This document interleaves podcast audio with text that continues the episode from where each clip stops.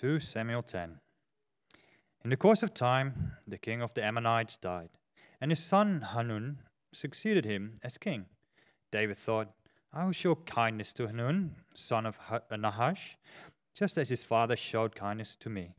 So David sent a delegation to express his sympathy to Hanun concerning his father. When David's men came to the land of the Ammonite nobles said to Hanun, their lord, Do you think David is honoring your father by sending men to you to express sympathy? Hasn't David sent them to you to explore the city and spy it out and overthrow it? So Hanun seized David's men, shaved off half of each man's beard, cut off their garments in the middle at the buttocks, and sent them away. When David was told about this, he sent messengers to meet the men, for they were greatly humiliated. The king said, Stay at Jericho till your beards have grown, and then come back. When the Ammonites realized that they had become an offense to David's nostrils, they hired 20,000 Aramean foot soldiers from Beth Rehob and Zobah, as well as the king of Maacah with 1,000 men, and also 12,000 men from Tob. On hearing this, David sent Joab out with an entire army of fighting men. The Ammonites came out and drew up in battle formation at the entrance to their city gate, while the Arameans of Zobah and Rehob and the men of Tob and Maacah were by themselves in the open country. Joab saw that there were battle lines in front of him and behind him. So he selected some of the best troops in Israel and deployed them against the Arameans. He put the rest of the men under the command of Abishai, his brother, and deployed them against the Ammonites. Joab said, If the Arameans are too strong for me, then you are to come to my rescue.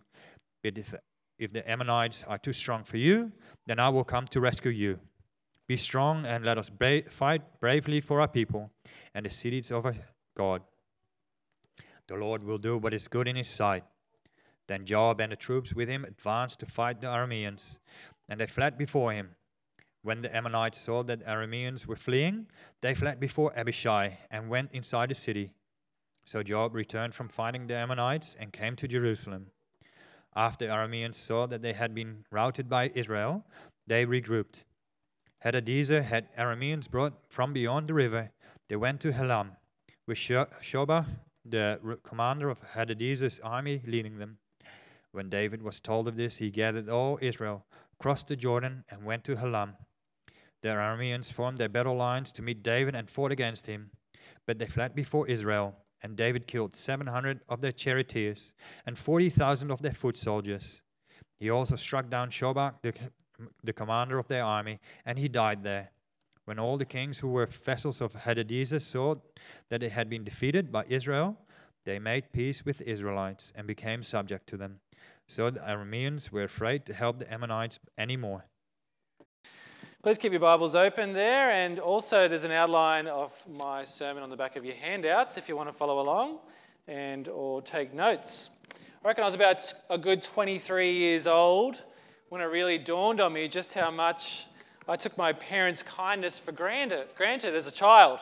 My parents weren't perfect parents, but they were great, and they're still great parents and grandparents. My mum was actually over yesterday while we went to Kezia and Oliver's wedding last night. Kezia and Oliver are married now, which is really exciting, and heading off on their honeymoon to Fiji tomorrow. If you don't know who they are, Oliver has been running our Thrive Kids Club for the last year or so, and Kezia works on our staff team doing communications and admin kinds of things. So if you've got children in primary school or you're a part of this church, then you're thankful to Kezia and Oliver for their service. So they're married now. It was a great night, wasn't it, Fletch? Fletcher MC'd with stunning fashion, can I say. It was very good. I didn't appreciate my parents' kindness. I was 23 before I really realized that. And I actually apologized to them. And I said, you've been really kind parents. And I wasn't really very thankful as a teenager. And thank you for all your kindness to me over the years. They were very kind. And I think when you become a parent yourself, your appreciation of your parents goes to a whole new level when you realize how hard it is to be a parent, and you realize that you don't actually have a handbook for each of your children that explains to you exactly how you're supposed to raise them throughout their whole life. And you also learn that as they get older, that it changes. The goalposts keep moving as they get older when you're a parent, and so you're constantly building the plane as you fly it kind of thing as a parent. My question for you today is, I wonder, do you take God's kindness for granted? Or are you thankful to him anew every day? As you wake up in the morning, are you profoundly thankful to God for life, for your home, for your family, for your church, for your work? Are you profoundly thankful for Jesus, for your next breath? Or do we kind of grab God's immense blessings to us every morning and run into the busyness of our day without sparing him a thought? And I can tell you that I often wake up in a hurry, in a rush, to get into the day with all the busy things that I need to do, and I grab God's blessings and I just run without even sparing a thought and taking time to say thank you to God for his kindness. I just ignore it and take it for granted. To be so thankless to God for his kindness is actually to despise God. It's to really treat him quite poorly. And if we're not careful, it can lead to rejecting God completely if we're not thankful for his kindness and take it for granted. So I've got a few questions for us to consider this morning as we look at 2 Samuel chapter 10. What happens when we despise God's kindness? And moreover, what happens when we reject God's kindness? And conversely, what happens when we acknowledge God's kindness and we thank him for it on a regular basis? Well, chapter 10 actually starts out very similarly to chapter 9 in that King David is hunting around for someone to bless. On this occasion, it's not the Israelite Mephibosheth as it was last week. It's the king of the Ammonites, which is really unusual because David's now looking outside the kingdom of Israel for someone to bless. Mephibosheth was an Israelite. So it made, although he was from Saul, an enemy of God, enemy of David, but he was an Israelite, so it made some sense to bless him. But now David's looking to bless the Ammonites, a non-Israelite person. Hanun's just lost his father, Nahash. He's died, and so naturally David expects that he will be sad. And there's also a lot of turmoil that goes on once a king dies and a new king comes to the throne. So David in his kindness wants to send messengers to the new king to just send his condolences and encouragement. Now, historically, the Ammonites and Nahash in particular had been a cruel tyrant and a great enemy of the kingdom of Israel, although he had shown some kindness to David once, and that's mentioned in these first couple of verses. Nahash actually gave David shelter at one time when he was running from Saul, who was trying to kill him. So let's look again at verses 1 and 2. In the course of time, the king of the Ammonites died, and his son Hanun succeeded him as king. David thought, I'll show kindness to Hanun, son of Nahash, just as his father showed kindness to me. So David sent a delegation to express his sympathy to Hanun concerning Hanun's father. Now, what's going to happen? Well, as I mentioned, David's kindness is now going out beyond Israel, which might seem strange, but it was God's plan. And it was God's promise to Abram way back in Genesis chapter 12, way back at the start of the Bible. Genesis 12, the Lord said to Abram, it's on the screen, "Go from your country, your people, and your father's household to the land I will show you. I'll make you into a great nation. I'll bless you. I'll make your name great, and you will be a blessing. I'll bless those who bless you, and whoever curses you, I will curse. And all peoples on earth will be blessed through you." I mean, assuming they accept the blessing on offer, right? Otherwise, they're not blessed if they don't accept the blessing. And unfortunately, this is the case. In 2 Samuel chapter 10, Hanun, the king of the Ammonites, does not accept the blessing that's on offer to him from David. When David's men came to the land of the Ammonites, verse 3, the Ammonite commanders said to Hanun their lord, "Do you really think David is honouring your father by sending envoys to you to express sympathy? Hasn't David sent them to you only to explore the city and spy it out and overthrow it?" David's army is much more powerful than Hanun's army, and the cities aren't that far apart, and The Ammonites are skeptical. They doubt this kindness. So Hanun seized David's envoys, shaved off half of each man's beard, cut off their garments at the buttocks, embarrassing, and sent them away. So instead of receiving God's kindness through David joyfully, they despise his kindness. The Ammonite commanders doubt the kindness of the king. They question the kindness of the king. We talked about this last week too, didn't we? They conclude that his kindness is not genuine, it's a trick, and they willfully decide to despise his kindness.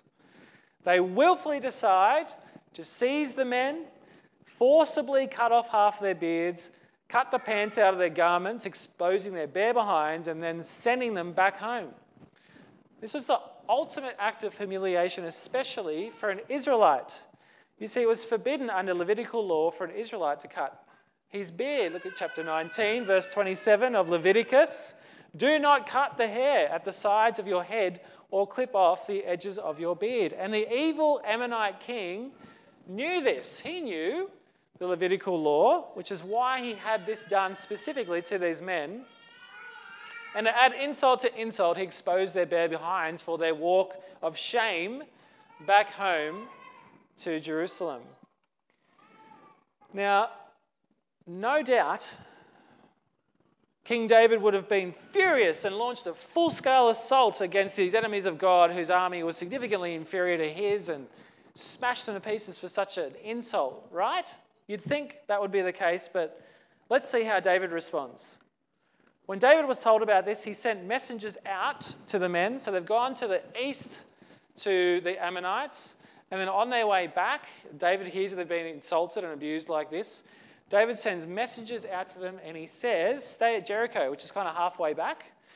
Stay at Jericho, and I'll look after you till your beards have grown, and then come back.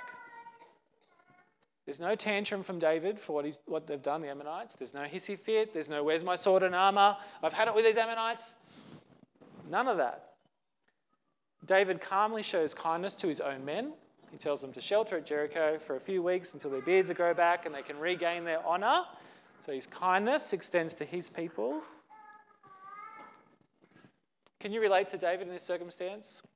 Picture it. Like, imagine the person who's an enemy of yours and you show them great kindness and they spit in your face and you coolly, calmly don't get angry, you don't get upset, you don't react, right? That's how we all...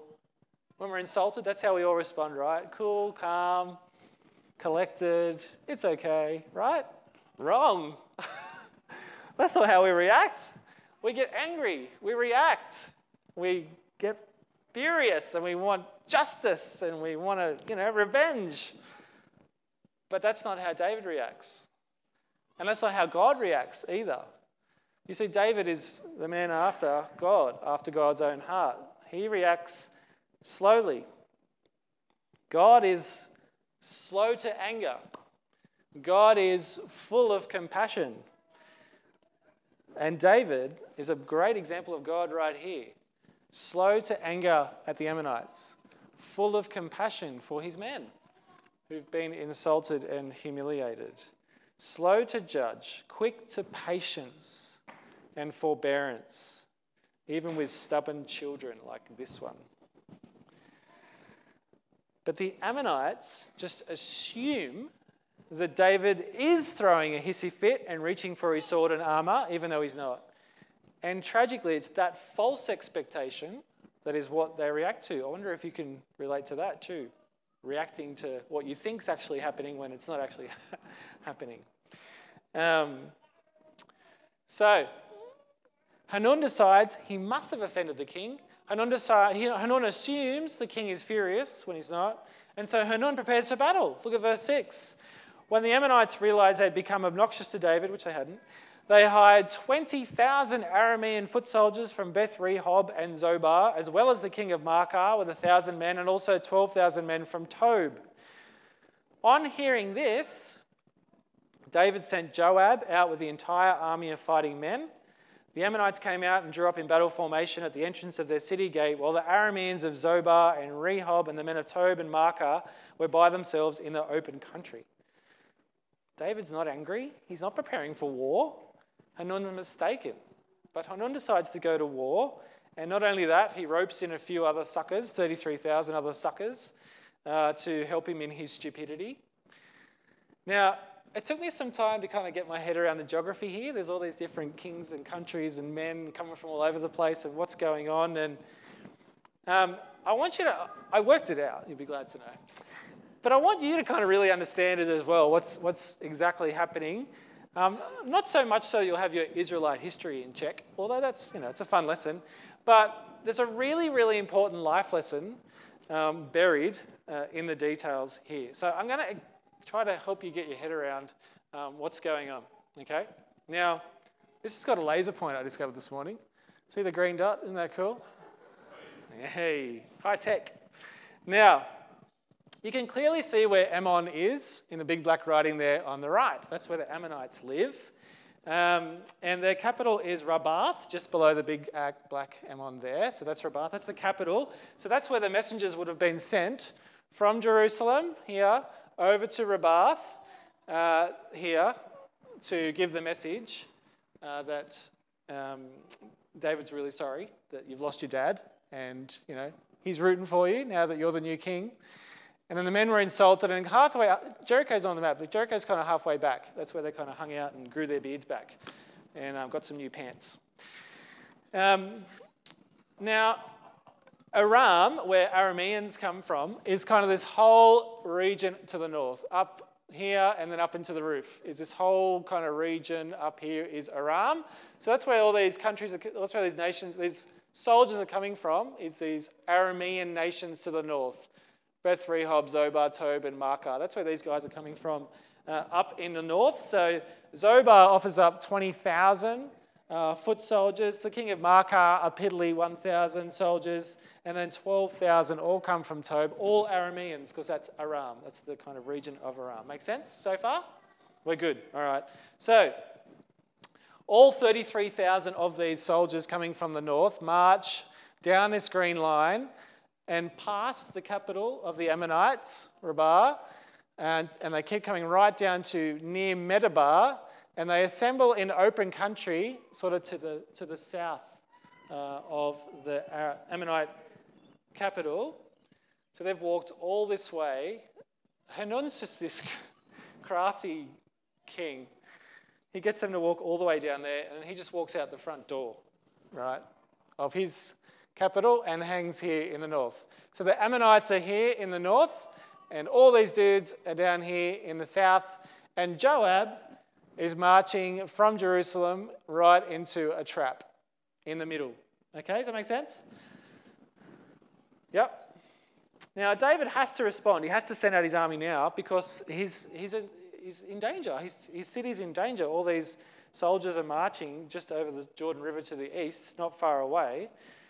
So he sends Joab out, and Joab heads east, but he doesn't realize he's heading into the middle of a trap. It's a pretty bold strategic move by Hanun, really, and surely the Israelites don't stand a chance. Now, I want you to use your imagination and picture the scene. It's the high point in the movie that's got the big armies and the war and the trumpets and the sound and the music kind of rises up, and I don't know if you know the opening scene of Gladiator where there's the barbarians coming down the hill from the forest and all the Roman soldiers are gathered and the big battle happens, and Maximus comes down through the forest with his wolf dog thing, and maybe not. Maybe Lord of the Rings where the orcs are besieging Minas Tirith, and then the men of Rohan come down the hill on their horses, and the theatre blows the horns blow and the music, and they come down and there's the big, okay? Or maybe picture the Roman centurions and the cowboys in Night at the Museum when they're all going... Maybe not so much that one, but the other ones. There's an epic battle scene, right? And the goodies, the Israelites, are walking right into a trap. So it's tense. It's tense, and the music's playing, and the horns are blaring, and it's all that kind of thing. And I'm not going to put it on the screen. I want you to visualize it in your mind. You ready? Joab's going out. He's got his army. He saw the battle lines in front of him and behind him. So they're north and south. So he selected some of his best troops in Israel and he deployed them against the Arameans to the south. He put the rest of the men under the command of Abishai, his brother, and deployed them against the Ammonites to the north. Joab said, if the Arameans are too strong for me, you've got to come to my rescue. But if the Ammonites are too strong for you, then I'll come to rescue you. Be strong. Let us fight bravely for our people and the cities of our God. The Lord will do what is good in his sight. And off they go into battle, and the horns and the music and all that kind of thing, and the horses and the chariots, and it's all happening. And Joab and his troops with him advanced to fight the Arameans, and they ran away. And presumably the Arameans ran back up the green line, back past the kind of Ammonite army. And the Ammonite army looked to the east and they saw all this dust in the air and they're like, what is that? The Aramean army's running away. So the Ammonites fled and went back inside the city and shut the door. And that was it. And you're like, why did we hire this movie? That was terrible. I was so excited. It's all over. Now, for all his faults in the past, I love what Joab said. Joab said, I've got your back and you watch my back, and at the end of the day, God's got both our backs and we'll be right. And he was right, wasn't he? They all ran away. How good is that? Now, they all did the smart thing by running away, because this is the armies of God. They've got God on their side. They've got God's anointed king as their king. To run away and not pick a fight with the armies of God, clever. Better off trying to surf a tsunami than oppose God. Now that's it for Hanun and the Ammonites in this story. They're finished. All over. They've gone back home. They're done. They go inside the city. They raise the drawbridge. They release the crocodiles. They put their feet up and they flick on Netflix. That's it. They're finished. Now, I bet they've got one eye on the screen and one eye out the window waiting for David to come down the hill and destroy them, because not only have they insulted him, but they've picked a fight against him and threatened his city. I'll bet they've got the unpleasant, anxious knowledge that despised the king of Israel and their days are numbered and judgment is coming. And what a horrible place to be, to know that you're an enemy of the king and judgment is coming. And that's where they are. Ooh. Now, the Ammonites. You'd be thinking, excuse me, sorry. If you're the Arameans, what would you do? Okay. The Ammonites picked the fight with the Israelites, and then they roped you in, and then the Ammonites ran away and shut the doors to the city. What would you do? Sure, you'd be like, well, if they're out, we're out, you know. They're not even going to fight their own battles. Well, we're out of here. No harm done. No one got hurt. Everyone got a bit of exercise. We took a nice walk down and back again. Good cardio. That's good. No, that's not what happens. Verse 15. After the Arameans saw they'd been routed by Israel, they regrouped. Hadadezer had Arameans brought from beyond the Euphrates River. They went to Helam with Shobach, the commander of Hadadezer's army, leading them. Idiots. So they head back to the north, up here, and then they regroup. They pull some more men down from beyond the Euphrates, which is way to the north, and they assemble here at Helam. Stupid. Now, Hadadezer, he's the king of Zobah. And so he takes charge, because Hanun, he's at home watching Netflix. Zobah puts his best general Shobach in command of the army. And no doubt they had the biggest army already. They had 20,000 guys. So he kind of takes charge. He's still got the troops from Beth Rehob, Maacah and Tob, presumably, on his side. And he brings more Arameans down from beyond the Euphrates River. We don't know how many. And Hadadezer says, we've got this, guys. We've got them covered. We can do this, okay? We can do this. We can take Israel together. Wrong he is. And there's a gruesome scene in verse 17. When David was told of this, that again they'd regrouped, he gathered all Israel. He crossed the Jordan. He went to Helam up in the north. The Arameans formed their battle lines to meet David, and they fought against him, but they fled before Israel. David killed 700 of their charioteers and 40,000 of their foot soldiers. No report of any Israelite casualties. He struck down Shobach, the commander of their army, and he died there, quite possibly struck him down himself. Personally, we don't know. When all the kings, all those different kings who were vassals, so were kind of working for Hadadezer, saw they had been routed by Israel, they made peace with the Israelites, they became subject to the Israelites, so the Arameans were afraid to help the Ammonites anymore. Smart, finally. But it took the loss of 40,700 guys for them to realize this was a really bad idea. The king's judgment is comprehensive. He delayed his judgment, but eventually was forced to judge. And of course his judgment was comprehensive. He is the anointed king of Israel. He is King David. He has Holy Spirit, the Holy Spirit on his side. The Arameans should have fled when they had a chance. They should have just gone home, but they stubbornly, willfully despised the kindness of the king. Did you see the enemies of God actually had three chances? It's the old three chances that the parents can give you three chances. The old three chances. First chance, David offered Hanun kindness and he rejected it. He shaved off their beards and cut their pants and rejected the kindness of the king. Secondly, David didn't launch a full-scale offensive against the Ammonites despite the fact they'd insulted and humiliated his messengers. But they attacked him anyway, and in doing so, they spit in David's face. And thirdly, when David was forced to send his army out to protect his own people and the enemy ran away, David didn't chase after them. He called his army back into Jerusalem and shut the doors. But the Arameans regrouped and despised his kindness and attacked again. There was three chances for the enemies of God, and tragically, they accepted none of David's offers of kindness and instead willfully chose judgment. Willfully, deliberately chose judgment. Now, can I point out and remind you that the Arameans at this point in time have been judged, they've been defeated by a fight that was started by the Ammonites. The Arameans have been judged and killed, wiped out partially. The Ammonites are happily at home with their feet up watching Netflix. Hanun picked the fight, and the Arameans are the ones who've paid for it so far. But we're going to sneak a peek into chapter 11, verse 1. In the spring, at the time when kings go off to war, David sent Joab out with the king's men and the whole Israelite army. They destroyed the Ammonites and besieged Rabbah.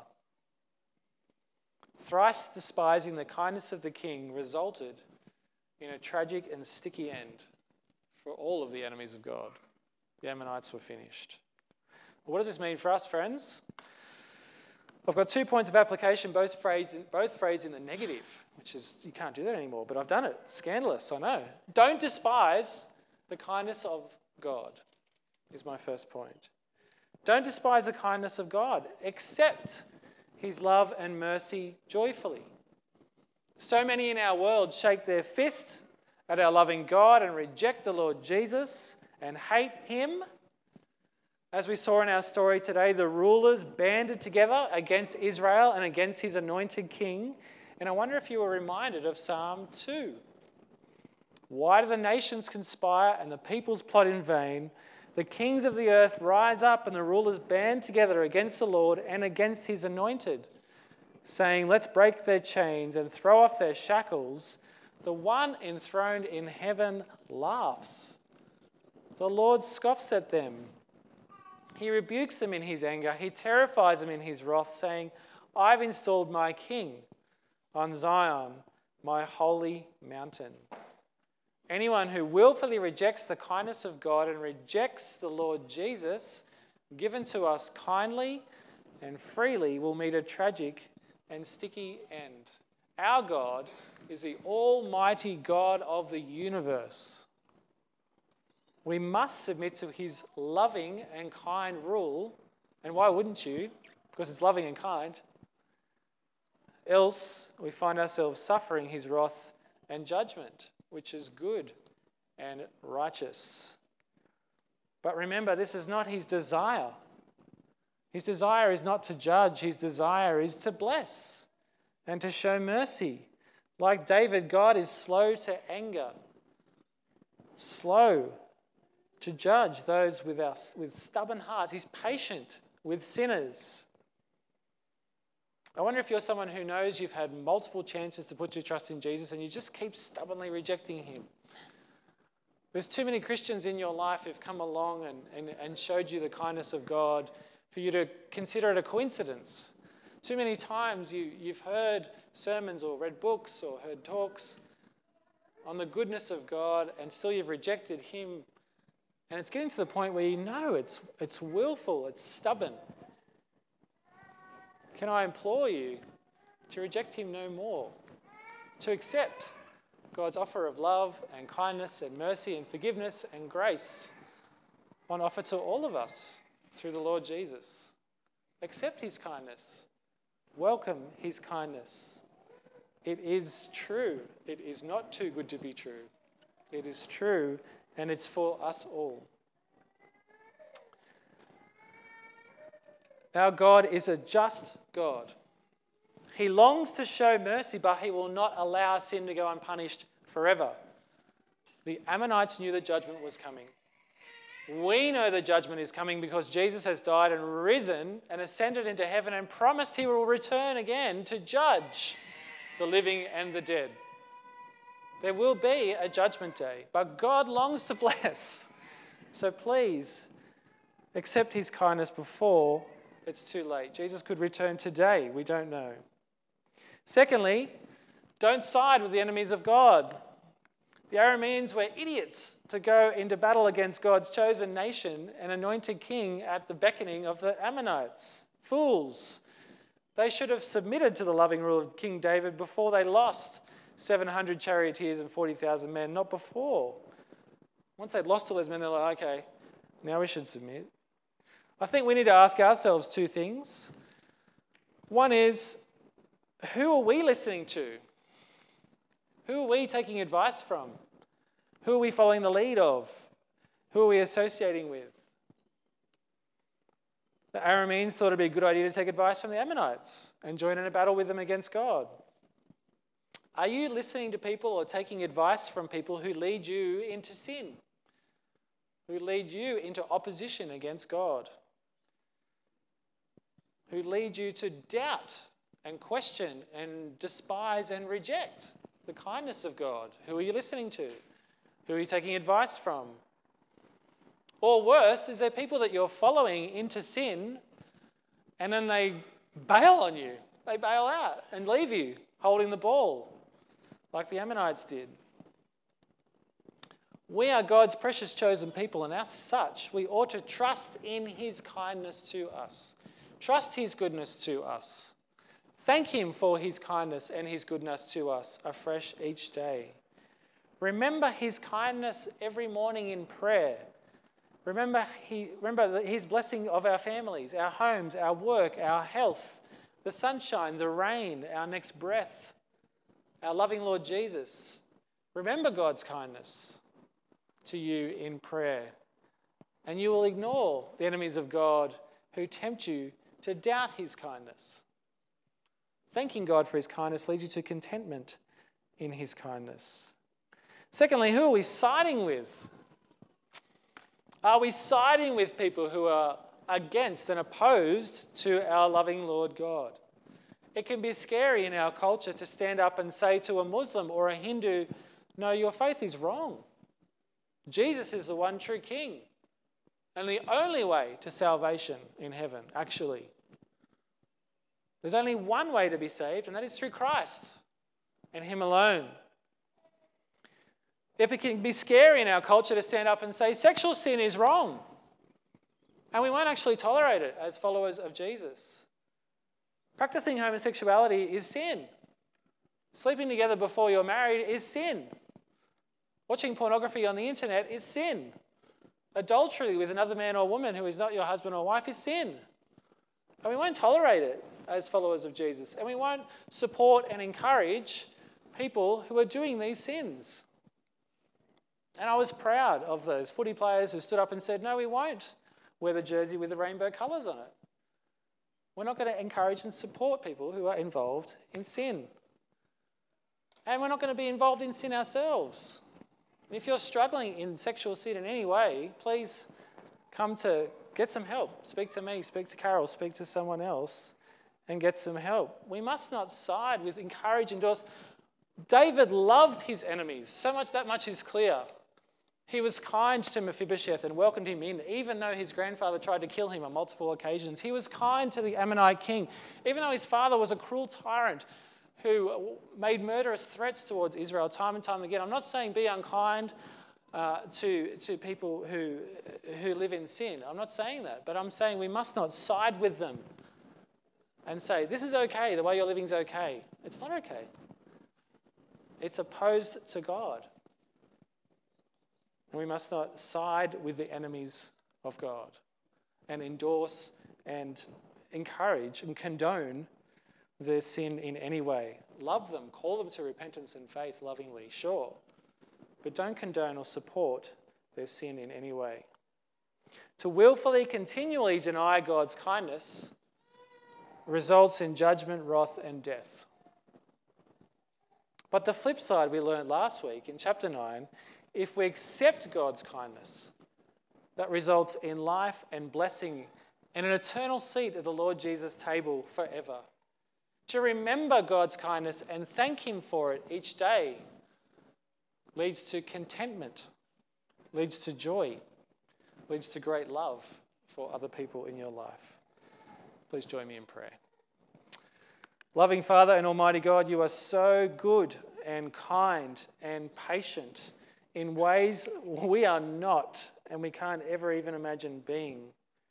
We thank you for your love poured out to us through the Lord Jesus. Lord, help us to be thankful every day for your kindness to us in so many ways, most of all in the Lord Jesus. May we be people who honour you with our lives, grow us in our godliness.